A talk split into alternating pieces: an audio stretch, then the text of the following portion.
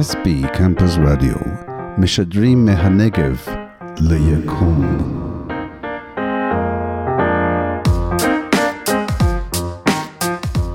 פילוסופיה בגובה העיניים, שיחות על החיים, פילוסופיה ומה שביניהם.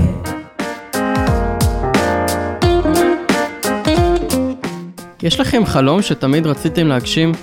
חשבתם פעם מאיפה החלום הזה מגיע? והאם הוא באמת מקדם אתכם?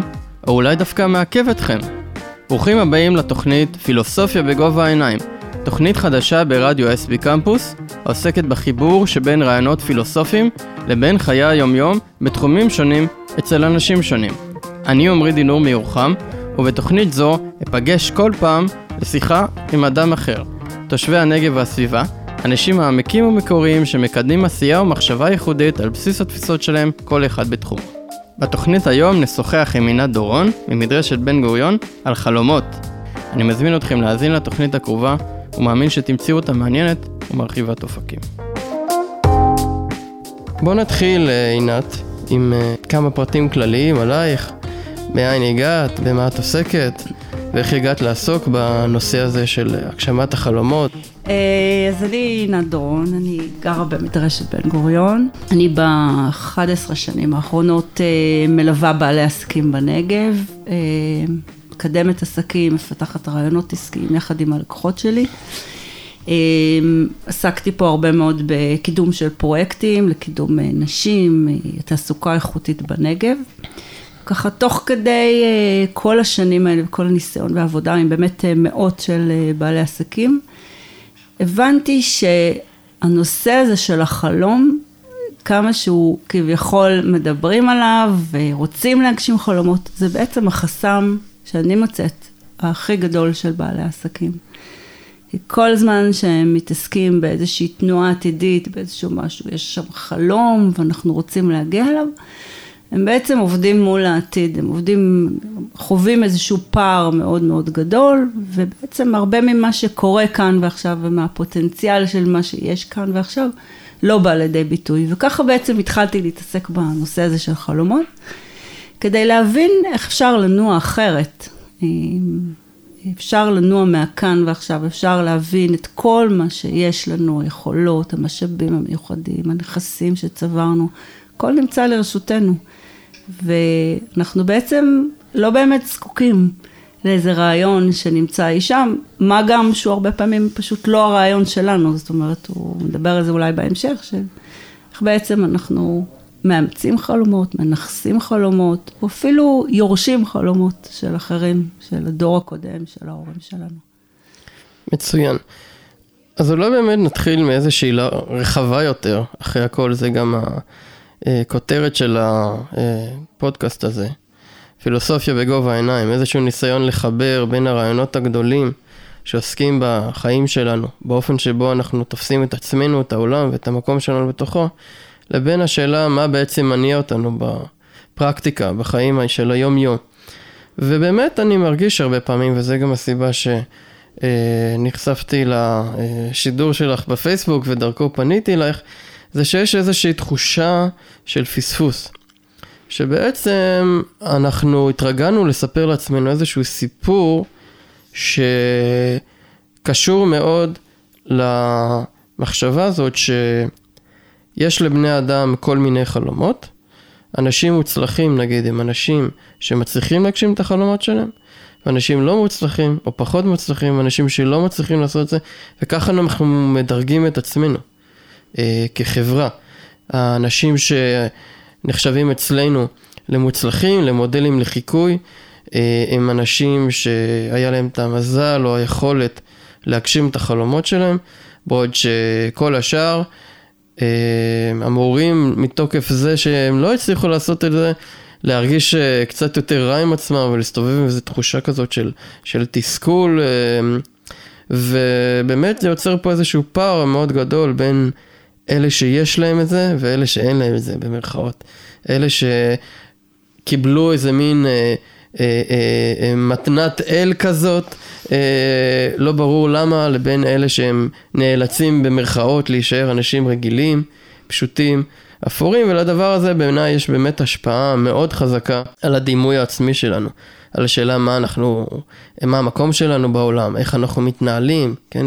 בשביל מה אנחנו קמים בבוקר עד לרמות אה, הכי הכי אה, אה, בסיסיות ויומיומיות. לכאורה זה נמצא איפשהו רק ברקע, כולנו קמים בבוקר, הולכים לעבודה וזה, בלאגן עם משפחות, משכנתה וזה, אבל אולי דווקא בגלל זה זה תמיד נמצא שם. איזה מחשבה שאולי אם היה לנו קצת יותר מזל, קצת יותר יכולת, קצת יותר היינו משקיעים, כל מיני דברים כאלה, החיים שלנו היו נראים כמו ההוא שתמיד רצינו להיות או משהו כזה, כן? וזה דברים שבאמת uh, מעסיקים אותי ככה, גם ברמה האישית uh, וגם ברמה יותר uh, תיאורטית, כמי שבא מהעולם של, של הפילוסופיה, והתחברתי מאוד, התחברתי מאוד לכיוון הזה שמנסה קצת לקרוא תיגר על, על התפיסות המקובלות האלה. ולהציג תפיסה אחרת, ולכן בעצם אה, הזמנתי אותך לאולפן, אגב, תודה שבאת. כיף. אה, תודה גם לבוזי כמובן, שנתן לי את ההזדמנות אה, להקליט פה באולפן היפהפה הזה. אז מה הסיפור שלנו עם חלומות? יש לך איזה דרך להתחיל לפשט את, כן. ה, את העניין הזה? קודם כל, אני חייבת להגיד שזה פרה קדושה. זאת כן. אומרת, ממש פרה קדושה. ככה במהלך החודשים האחרונים שהתחלתי להתעסק בזה, הרגשתי שהרבה מאוד אנשים מגיבים לזה לא טוב. הם מרגישים ש... אולי באים לקצוץ להם את הכנפיים, או, או למה את באה לקחת את החלומות שלי, אבל צריך לזכור איך, איך זה נולד בכלל הסיפור הזה. כי אנחנו יודעים שהחברה, אנחנו מסתכלים בהיסטוריה, אז כמובן לא נלך יותר מדי אחורה, אבל אנחנו יודעים שבעצם חלומות נוצרו על רקע מאוד מאוד מסוים. ואם פעם אנשים היו מאורגנים בצורה מאוד uh, מעמדית, והיה להם ברור למה הם נולדים ומה הם יכולים להיות, כן, שזה היה הרבה מאוד עניין נתון, הרי שבעצם מהרגע שהכלכלה משתנה, אנחנו מדברים בעיקר נגיד על ארה"ב, כמובן שהיא מושפעת קודם מבחירה הצרפתית וכולי וכולי, אבל אנחנו מדברים על הקפיטליזם, שבעצם בא וצריך איזשהו כלי, הוא צריך איזה מכשיר חדש, כי אנחנו מדברים על בעלי הון, ואנחנו יודעים מה הם צריכים, הם צריכים אה, צרכנים טובים, וברגע שאנשים עוברים מחברות אחרות, גם לעיר, גם... הגירה, גם כל הסיפור הזה, אז בעצם החלום נהיה כלי, הוא נהיה מכשיר כדי לעודד אנשים לצרוך. אה, כי ככל שהם יצרכו יותר, אז בעצם אנחנו נשיג אה, כלכלה יותר מפותחת. עכשיו, יותר מזה, למה, למה חלום? כי בעצם אנחנו יודעים שאנחנו רוצים שאנשים ירגישו שהם לא מוגבלים בחיים האלה. זאת אומרת שאם הם היו מוגבלים קודם, היום בעצם, למשל ארה"ב, ארץ ההזדמנויות הבלתי... כל בן אדם יכול לכאורה להשיג את הכל, והאושר, כן, האושר בעצם נתפס כשווה ערך למה שאתה יכול להשיג, ואם אתה יכול להשיג הכל, אז איזה כלי, איזה מכשיר ידחוף אותך קדימה כדי לטפס שם. אז בעצם החלומות הם הפכו להיות משהו מאוד מאוד משמעותי. אחד, כדי לתת לאנשים את ההבנה שהם יכולים להגיע לאן שהם רוצים. ודבר שני, שכדי להגיע לאן שהם רוצים, הם צריכים לעבוד נורא נורא קשה, ומתוך העבודה הזאת הם גם יהפכו להיות צרכנים, כי בעצם הכסף מתחיל להתגלגל. אז בעצם החלום הזה, הוא, הוא הופך להיות ה, ה, מה שמפעיל אותך, מה שמרים אותך, מה ש... דוחף אותך קדימה. כי בלי חלום, אז אתה, אנחנו לא נשיג את התנועה הזאת, וזו תנועה חיצונית מאוד. נכון שיש אנשים שמרגישים את הרעיון הזה בפנים, אבל העניין הוא שזה קונספט ממש ממש סופר קפיטליסטי, שנועד אה, לדרבן אנשים להבין שהם יכולים להשיג יותר. וכאן נכנס גם האישו של איכות חיים מול רמת חיים, זאת אומרת, ברגע שאנחנו מסתכלים על, אה, על חלומות ככלי, אז אנחנו בעצם רוצים להגיע למשהו עתידי, וזה בעצם מה שאני יוצאת נגדו, מה שאני רוצה להגיד, שבמקום תנועה החוצה של חלום ולאן להסתכל ומה להשיג ו- וכל התנועה הזאת, אנחנו יכולים בעצם להסתכל פנימה ולהבין, אחד, מה שיש לנו כבר, ויש לנו הרבה מאוד, ושתיים, מה, למה אנחנו זקוקים בכלל. שזה בכלל שאלה אחרת, כי ברגע שאתה בתנועה החוצה, אתה לא מבין למה אתה זקוק, אתה הרבה מאוד נתלה על רעיונות חיצוניים, על קונספטים, על, על כל מיני דברים שנמצאים אה, מחוץ למבנה שלך. אני מתעסקת הרבה מאוד בנושא של המבנה הרגשי, ולהבין אותו ולראות מה הצורך שלך, ואז מה שמדהים לראות, שאתה בעצם לא צריך להסתכל לעתיד, אתה יכול לממש את הדברים כאן ועכשיו. אז, אז זה התולדה של זה. עכשיו, זה, זה הופך ונהיה טירוף, כי אם אנחנו מסתכלים מה זה בית חלומות. אני, אה, זכור לי לפני כמה חודשים שישבתי באיזשהו חדר, באיזושהי הרצאה, ואותה אישה שהרצתה בעצם ביקשה מכולם לעצום את העיניים ולדמיין הצלחה. ומה שהיה מדהים זה שהיא דיברה על ההצלחה כמו שהיא תופסת אותה. רק שזה הפך להיות נחלת הכלל, היא תיארה את האוטו האדום עם הגג הנפתח, היא תיארה את דירת החלומות, היא תיארה את עבודת החלומות, אפילו את בעל החלומות. זאת אומרת שהכל מתובנת. רגע, אבל מה זה, מה זה בשבילי הצלחה? זה סיפור אחר לגמרי. זאת אומרת, אנחנו פוגשים הרבה מאוד תבנות של הגדרת ההצלחה, סיפורי הצלחה, כמו שדיברת קודם, אמרת. אנשים שיכולים להגשים ואנשים שלא יכולים להגשים. הסיפור הזה של הציר הזה, של לעבור מכישלון להצלחה ומהצלחה לכישלון, הוא ציר, הוא ציר אחד בחיים, הוא תנועה אחת, אני מדברת על תנועה אחרת לגמרי, שהיא פנימית, שהיא קשובה, שהיא הבנה של הצורך, והחיים לא בפער. כי אנחנו רואים למשל את הנושא של דירת חלומות. אז אנחנו מוצאים אזור שאני מכירה אותו במקרה, באר יעקב, שכונת החלומות, אנשים שם עומדים בפקקים כל יום שעה וחצי בבוקר, כשהם באים לצאת. מי אמר שזה מה שהם צריכים? אבל מוכרים לנו את זה. מוכרים לנו גם מה זה גוף החלומות, איך אה, מתלבשים כדי להיראות מצליחים. הכל הכל הפך להיות מאוד מאוד מתובנת. ואני חושבת שבגלל שהכל כל כך מתובנת, אנשים נורא מתקשים לעצור רגע ולבדוק את הצורך שלהם ולדייק אותו, מכיוון שאנחנו שטופים במדיה, בתקשורת, בכל, מכל עבר, אנחנו שטופים באיך החיים שלנו צריכים להיראות, מה אנחנו צריכים לעבוד, כמה כסף אנחנו צריכים, מה, זה נגר, מה, זה, מה זאת הצלחה, אה, וכולי וכולי. אז אנחנו בעצם, מאוד קשה להתמודד עם השטף הזה, אבל אני מציעה קודם כל עצירה. ובדיקה, ויש לי כלים שאני פיתחתי במסגרת גישה שאני קוראת לה יזמות קשובה, שמאפשרת לעשות את, ה, את הבחינה הפנימית הזאת, ומה שמדהים זה שאפשר, לא צריך לחכות, להבדיל מתנועת חלומות, אפשר לפעול עכשיו, כי הכל כבר נמצא, זה עניין של תשומת לב, הבנה, הקשבה, זיהוי. בתור אה, פתיחה זה היה תמציתי ומסודר, ומבחינתי אפשר, אה, אם זה לא הייתה תוכנית שלי, אז אולי הייתי אומר לאנשים את זה. אבל אה, לא, אני באמת חושב שהדברים, כשהם מוצגים בצורה כזאת, מקבלים פרספקטיבה אחרת. הרבה פעמים אנשים באמת שוכחים את הרעיון הזה.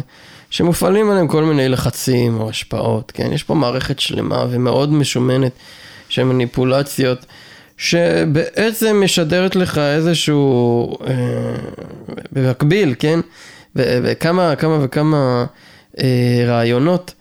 שבעצם מתחברים לאיזשהו, לאיזשהו סיפור שיש מישהו ש... יושב מאחורי הסיפור הזה ובסוף סופר את הכסף. כן, אני יכולה להגיד לך, למשל, שבן אדם עובד הרבה מאוד שנים בחברה. חברת הייטק למשל, וזה לא, לא חייב להיות הייטק, הוא עובד בחברה, הוא מבחינתו נמצא במסלול של הגשמת חלום.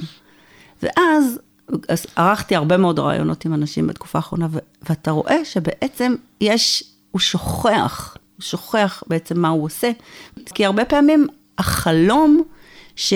הכניסו אותו לתוכו, הוא בכלל לא החלום שלו.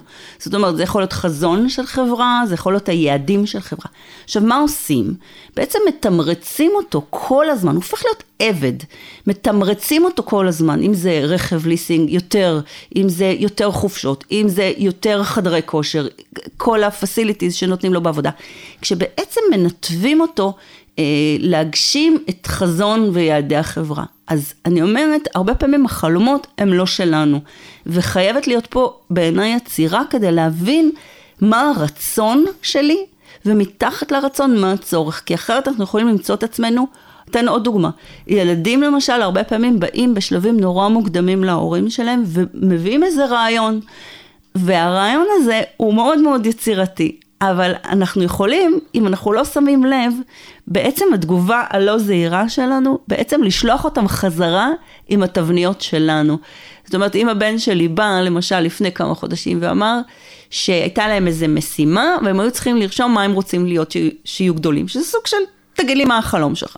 ואז הוא כותב רופא מדען. רופא מקף מדען. עכשיו, אני יכולה לבוא ולהגיד, רגע, תחליט, רופא או מדען, כאילו, אז אני אומרת, צריך נורא בזהירות, כי הסיפור הזה של תבניות, הוא מתחיל בשלב נורא נורא מוקדם. אם, אם אני לא מגיבה באופן שמשאיר לו מרחב ליצירתיות שלו, הוא יברח מהיצירתיות שלו וילך לתבניות. כי ברגע שאני אומרת לו, תחליט, אז הוא אומר, אוקיי, הבנתי, אני צריך לפצל את זה. אז זאת אומרת, הנושא של בין דוריות הוא נורא נורא חזק. יש ילדים שהם כל החיים שלהם סובלים בלהגשים את החלומות של ההורים שלהם. אנחנו מכירים את זה במיס אמריקה, בכל מיני תחרויות מטורפות, שאימהות שלא הצליחו בעצם להיות דוגמניות על כמו שהם רצו, או להיות רקדניות, בעצם משליכות את הרעיון שלהם, שגם הוא אומץ אולי ממקום, ממדיה או ממקום, משליכות את זה על הילדים. והילדים עובדים כדי להגשים את החלומות שלהם. אז יש המון תנועות של העניין הזה, של אנשים שעובדים, אנשים שמגשימים, ובעיקר מה שהכי הכי מניע אותי לפעולה זה הכאן ועכשיו. כי בעצם אני פוגשת המון בעלי עסקים. למה אני אומרת שהחלום הוא חסם שלהם? בגלל שהם למשל היו בחו"ל וראו איזשהו רעיון, והרעיון הזה הקסים אותם, ואמרו, אוקיי, זה מה שאני רוצה לעשות בארץ, בלי שום בדיקה באמת יותר לעומק. ואז בעצם זה דבר נורא גדול, ואין להם משאבים, ואין זמן, ואנחנו עם ילדים קטנים בבית.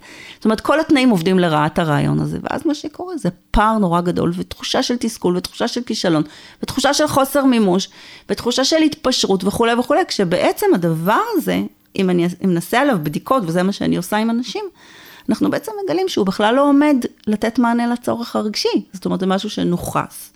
אז יש המון המון דוגמאות לזה של פער, וביזמות הקשובה, בגישה שאני מפתחת ואני מלמדת ואני מרצה עליה ועושה סדנאות, אני בעצם מלמדת כלים סופר פרקטיים להבין מתוך הקשבה את הצורך הרגשי ולתת לזה להיות המכוון. ומה שקורה שזה מדהים לראות איך שזה מניע לכאן ועכשיו, כי בעצם סביב הצורך הרגשי מאוגמים כל המשאבים האישיים, היכולות האישיות, ואני מבינה את האיכות, האיכות האישית הייחודית שלי, ואין שום פער. זאת אומרת, כל תנאי החיים שלי, כל הסביבה, הם, אה, הם מגויסים לעכשיו, אני יכולה לפעול, אני לא צריכה לחכות שהילדים יגדלו, ש, שיהיה לי יותר כסף, שיהיה לי יותר זמן, אין כאן לחכות. זה, זה הכל אפשר לעשות, וליזמות זה קריטי. כי זה פשוט גם מאפשר לי, אם אני חיה בנגב, אז יכולים להיות לי כל מיני חלומות, אבל כדאי מאוד שהתנאים שלי ומה שיש לי יהפכו להיות מה שאני עושה, ולא כל מיני דברים... אה, רק להגיד משהו קטן, למשל הנגב לא, לא היה חלום שלי, לא היה לי חלום לגור בנגב. גם לי לא. אוקיי, okay. והנה אני מוצאת את עצמי פה, חי 11, עוד מעט 12 שנה, משפחה, ילדים, הכל, הכל, הכל. אז מה אני עושה עם הנגב עכשיו? אני רוצה לקחת את הנגב ולעשות יזמות בנגב.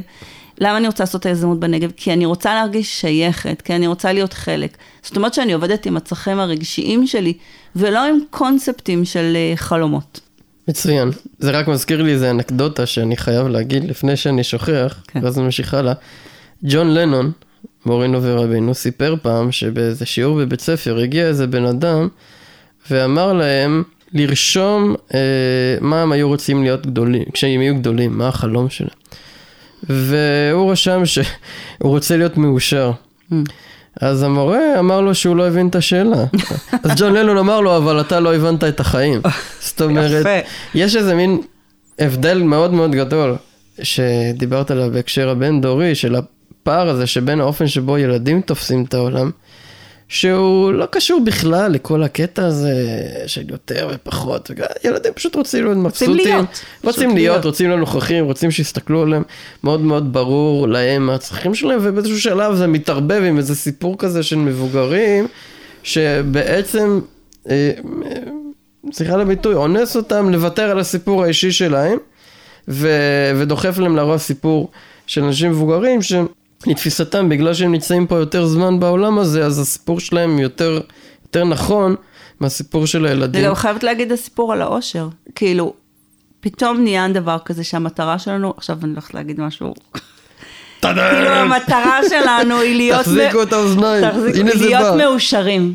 כאילו, זה המטרה שלשמה באנו לפה? הלו, יש כאן איזה בלבול. ו... ככה אני תופסת את זה, אבל אולי זה לשיחה אחרת, שכאילו מה המטרה של החיים שלנו פה. ודבר שני, מה שעושה בן אדם שמח, נקרא לזה במקום אושר, הוא לא מה שבן אדם אחר, מה שעושה בן אדם אחר שמח. והסיפור הזה של חלומות והסיפור הזה של איך חברה וכלכלה מנצלים בציניות מזעזעת את הרצון של הבן אדם להיות שמח או להיות מאושר, זה פשוט ניצול כלכלי מטורף שגורם לאנשים לחיות בעבדות נוראית לדירת חלומות שהם כאילו השיגו אותה וקנו אותה, משועבדים במשכנתה מטורפת, על משהו שאם הם היו בודקים בפנים, הם היו מבינים שזה בכלל לא משרת אותם. קרי למשל, בתים ענקיים, ריקים, ענקיים חצי ריקים, כי הילדים גדלים ועוזבים, זוג מבוגרים, חי באיזה וילה מפוצצת בשרון, משועבד לעובד אותה. סליחה, אם הם היו מעיזים לבדוק שם בפנים, הם היו מגלים שדירה קטנה, זאת אומרת, הכל הכל הופך להיות קונספט כל כך חזק, שגם מראה מה זה הצלחה, וכמו שאמרת, הצלחה ולא הצלחה. וכאן זאת הזדמנות בעיניי מדהימה, לצאת, מה, לצאת מהטירוף הזה. יכול להיות שתגיע לאותו מקום, אבל אחרי שבדקת את מה, מה הצורך.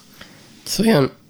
זה מזכיר איזה סיפור ששמעתי על אה, שני ישראלים שגרים בניו יורק, ובאמת היה להם איזה חלום לגור על הסנטרל פארק.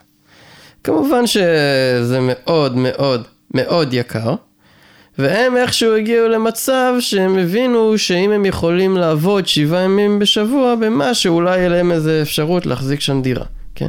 ג'ון לנון אגב גר ליד הסנטרל פארק, כן. אבל הוא היה מאוד עשיר. אז הוא יכל לחיות בסבבה ובכיף. אבל הם לא, כי הם אנשים רגילים. ומה שקרה זה שהם בעצם בשביל להצליח לממן את הדירה ליד הסנטרל פארק, צריכים לעבוד שבעה ימים בשבוע. אין להם זמן ללכת. לסנטרל פארק. ברור, הם גב לסנטרל פארק. כן, אבל החלום שלהם הוא לגור ליד. זאת אומרת, יש משהו באמת מאוד מאוד מצחיק, אני חושב, כן. בהקשר הזה של להיות נעול על איזשהו חלום מסוים, ובלי לזהות, א', שאולי זה לא שלנו, ב', אולי זה משרת אינטרס של מישהו אחר ולא את הצרכים שלנו, וג', שאין לנו בעצם יכולת אמיתית להגשים אותו, מהדרך. וליהנות ממנו, וזה לא מתחבר לשום דבר שמפתח אותנו בחיים, כי אנחנו תמיד ברדיפה אחרי זה, אז אנחנו, כן, אנחנו עוד לא, אבל אם זה, אז יהיה לנו. כמו רודפי שיטפונות, רודפי כן, רק ששיטפונות זה, זה כן, נחמד. כן, זה אירוע חד פעמי. זה גם נחמד, זה לא, בסדר. כן, אבל זה הריגוש, אתה יודע. כן, זה בדיוק. זה לרדוף אחרי הריגוש. בדיוק. זה, זה אותה תנועה. זה, אין, אין ספק שהרעיון הזה של חלומות הוא שווה בדיקה במובן הזה שההפסד הוא מאוד גדול בדרך אל. ו, ויש כל כך הרבה כאן ועכשיו שאפשר לעשות. אחד, ה, אחד הכלים הכי חזקים שאני מאוד אוהבת, זה בעצם לראות מה כבר מקבל מענה על הצורך. אחד הכלים שאני למדתי ממורה שלי, זה נקרא זיכרון של שמחה. זאת אומרת, אנחנו בעצם מסתכלים אחורה ורואים ממש איזה זיכרון של שמחה יש לנו, יש שם הפתעות מדהימות, כי בעצם כשאתה שמח, יש משהו מאוד גדול שנענה אצלך בפנים, ואז אנחנו למדים מזה על איזה צורך רגשי אה, כבר התמלא. זאת אומרת שאנחנו כבר יכולים לעבוד עם ההבנה של מהם הצרכים הרגשיים שלנו. זה נושא קצת אה, עמוק ומורכב, הנושא של צרכים רגשיים, כי זה לא מה שאנשים חושבים שזה כל מיני צרכים אה, הישרדותיים, אה, מחסה, מים, אה, אוכל, כאילו קיום, אנחנו מדברים על... 100 צרכים רגשיים מחולקים לארבע קבוצות שונות, שקבוצה אחת זה חיבה וכל מיני קבוצות, ובעצם לכולנו יש כמה צרכים רגשיים והם נוצרים בשלבים מאוד מוקדמים בילדות, ולהבדיל מרצון, שאני קוראת לו בא לי, לא בא לי, כאילו מה שבא לי, שצורך רגשי לא, לא הולך לשום מקום. זאת אומרת, אם אני חיה פה אה, בדרום, אז בא לי לרדת לנחל צין, כי זה, כי זה משהו שאני יכולה לעשות. אבל זה בא לי, אבל אם אני אחיה במקום אחר, אז לא יבוא לי ללכת לנחל צין, כי הוא לא לידי. זאת אומרת, הבא לי הוא נורא דינמי, הוא נורא תלוי מקום, הוא נורא תלוי כל מיני דברים. צורך רגשי לא הולך לשום מקום, ולכן זה יכול להיות מנוע מטורף ליזמות, כי ברגע שאני מבינה את הצורך הרגשי שלי, ואני ממירה אותו, ממנפת אותו לעסק, אני בעצם בדרך הזאת נותנת לו מענה ברווח. Mm-hmm. שזה, שזה דבר גדול. כאילו, לא רק נותנת לעצמי את זה ברמה הטיפולית, או אחר, פשוט ממנפת את זה. וככה אני עושה עסקים. זאת אומרת, היזמות שלי היא היזמות שנוצרת מצורך, כשהיא לא נוצרת מתוך איזושהי ראייה סביבתית, יש לי מסעות נשים לפורטוגל. זה לא נוצר מזה שראיתי חברות אחרות ואמרתי, me too, מה שנקרא, גם לי בא. לא. זה בא מהבנה של מה חסר לי בחיים שלי, והדרך שלי לתת לי את מה שחסר לי, היא דרך, דרך ההפיכה של הצורך ליזמות. אז התנועה של יזמות קשובה, התנועה של הבנה של הצרכים ולהפוך אותם למנופים ו- ולאיים בתוך התפתחות וקידום עסקי, זה, זה התנועה האחרת, זה החלופה שאני מציעה לתנועת החלומות והדברים היותר חיצוניים. כל דבר שבא מבחוץ, אני בעצם רואה איך אני יכולה לגדל אותו מבפנים ולתת לו מענה אה, דרך יזמות. זאת, זאת האלטרנטיבה. אם אני מסתכלת החוצה ואני אומרת חלומות, אז מול חלומות אני שמה הקשבה. אם אני מסתכלת החוצה ואני אומרת סמכויות, אפרופו משרדי פרסום, אפרופו סלבס שאומרים לי איך להתלבש, או, או כל מיני ראשים אה, בכלכלה שאומרים לי מה לצרוך, או, או, או כל מיני דברים, אז מול הסמכות הזאת אני מגדלת סמכות פנימית. זאת אומרת, איך הקול שלי הופך להיות. וככה אני בעצם בונה את החלופה לתנועה החיצונית. אה, זהו. מצוין, אז באמת נגענו בנושא של הצרכים הרגשיים.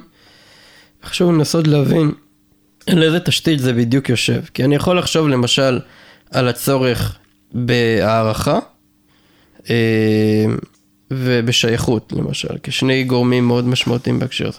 כולם רוצים להרגיש שיש להם ערך, כן? אה, ואם אה, מגיע איזשהו חלום ומשכנע אותנו שהערך שלנו יגדל כתוצאה מזה שנגשים חלום מסוים, ברור שזה טריגר מאוד חזק ש, שמפעיל אותנו, כן? ופועל ברמה שהיא בעצם באמת אה, כל כך לא מודעת, לפחות באופן בסיסי, עד שנוגעים בזה ומצליחים לפרק את זה, אבל באופן כזה שאנחנו ישר כאילו נכנסים לדבר הזה, כי מישהו שתה לנו בראש את הרעיון שאם נעשה מה זה, הערך שלנו יעלה בעיני אחרים וגם בעיני עצמנו. שייכות לדעתי מתחבר לעניין הזה שכולנו רוצים להרגיש שאנחנו חלק ממשהו, זאת אומרת, ברמה של צורך, אנחנו לא יודעים אבל ממה ואיך, ואם הסביבה הטבעית שלנו לא נותנת לנו את תחושת השייכות הזאת, אפרופו כל מיני דברים שקשורים לאורח החיים שלנו, ו, וכל מיני דברים כאלה ששכחנו בדרך, אז uh, יכול להגיע משהו אחר, ולהגיד לך, הנה בוא תהיה חלק מ... אני לא יודע מה, כן? אם אנחנו לא מקבלים את זה במקום אחר, ולא מפתחים באמת את הצורך הזה של שייכות במקום שהוא פנימי, כמו שאמרת, אז הצורך שלנו לא הולך לאיבוד. ואז מגיע משהו חיצוני שאנחנו בעצם אה, אה, נוטים או, או מתפתים לאמץ בשביל לממש את, ה, את הצורך הזה שלנו. ואנחנו יכולים להסתובב עם הדבר הזה במשך הרבה מאוד שנים, בעצם, עד שאולי נופל איזה מין אסימון, אולי באיזשהו שלב בחיים שלנו. שאולי גם יהיה לנו איזה אפשרות לעשות עם זה איזה שינוי, כן? אז אולי באמת ננסה... מה, מה, מה אתה שואל בעצם? איך אני יכולה כאילו לתת לאנשים שואל, מענה לצורך בשייכות שלא באמצעות... אה, אני שואל קודם כל, מה לדעתך המבנה אה, הרגשי הזה שמאפשר את כל המהלך, כן? של uh, השכנוע בחלומות, שמשכנע אנשים כאילו לקנות כן, חלומות של אנשים אחרים. אני חושבת שהשייכות זה דבר נורא נורא חזק, ואני חושבת שברגע ש...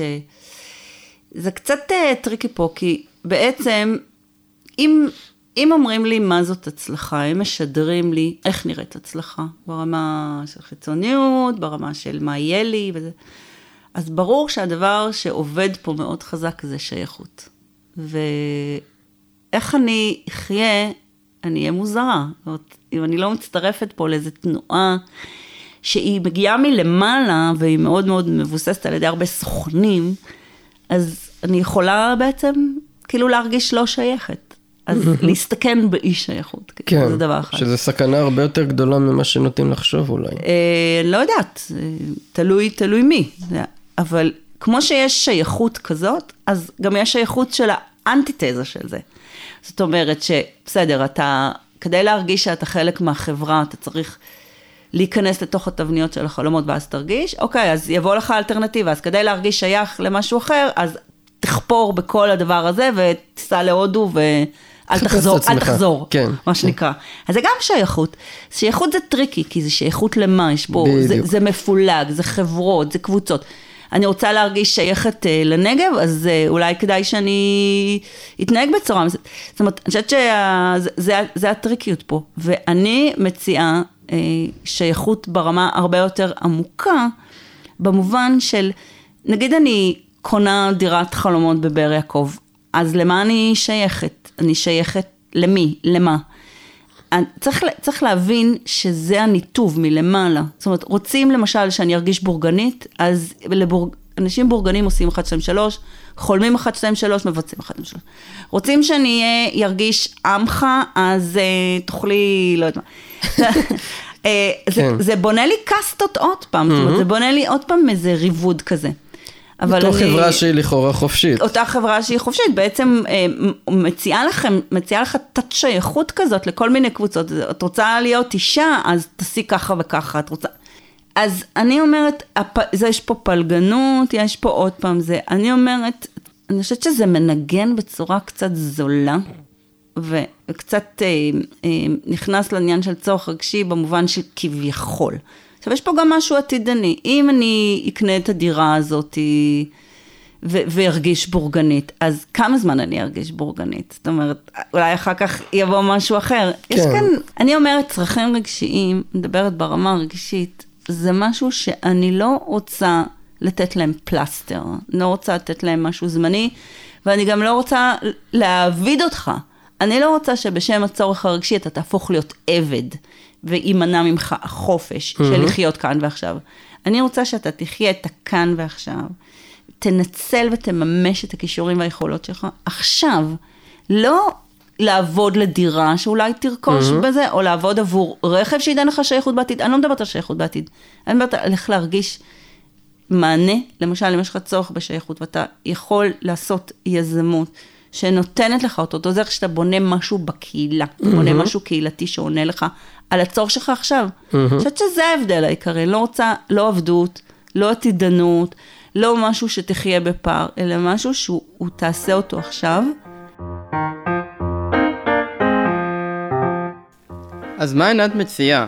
מה האלטרנטיבה שלה? על כך נשוחח בחלקה השני והמרתק של התוכנית פילוסופיה בגובה העיניים עם עינת דורון. אני הייתי עמרי דינור ואני מזמין אתכם להמשיך איתנו גם לחלק השני.